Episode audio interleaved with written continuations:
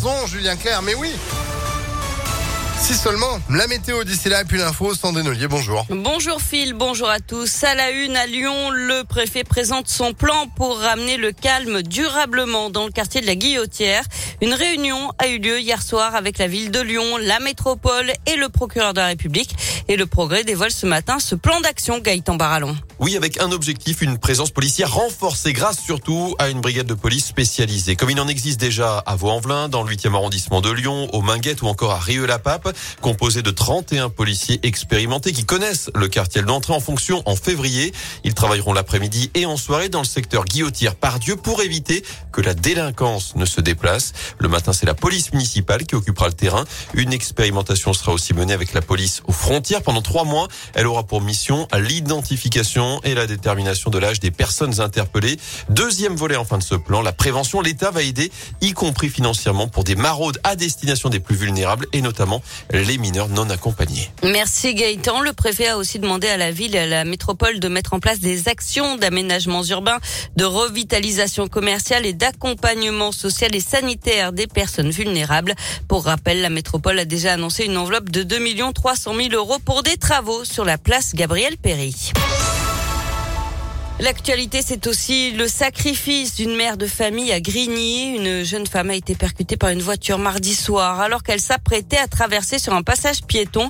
En voyant le véhicule arriver, elle a juste eu le temps de pousser son enfant de 7 ans pour le sauver.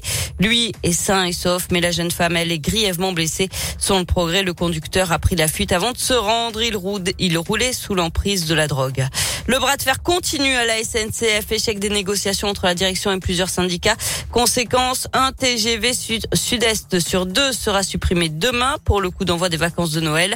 La SNCF annonce un dédommagement exceptionnel de 200% pour les 50 000 voyageurs concernés.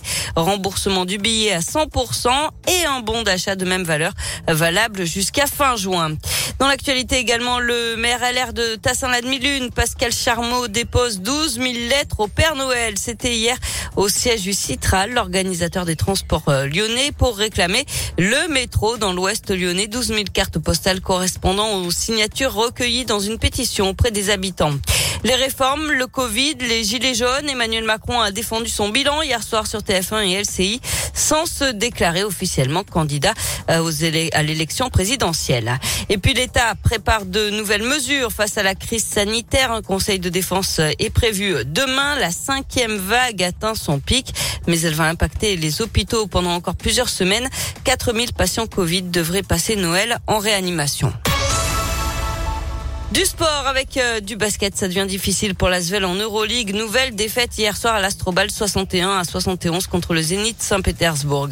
En foot, par contre, le carton des Lyonnaises. L'OL termine premier de son groupe de Ligue des Champions féminine après sa victoire 4 à 0 contre les Suédoises de Haken hier dans le dernier match. Direction donc les quarts de finale. Enfin, 10 matchs de suspension, dont 5 fermes avec interdiction de bande touche, de vestiaire d'arbitre et de toutes fonctions officielles.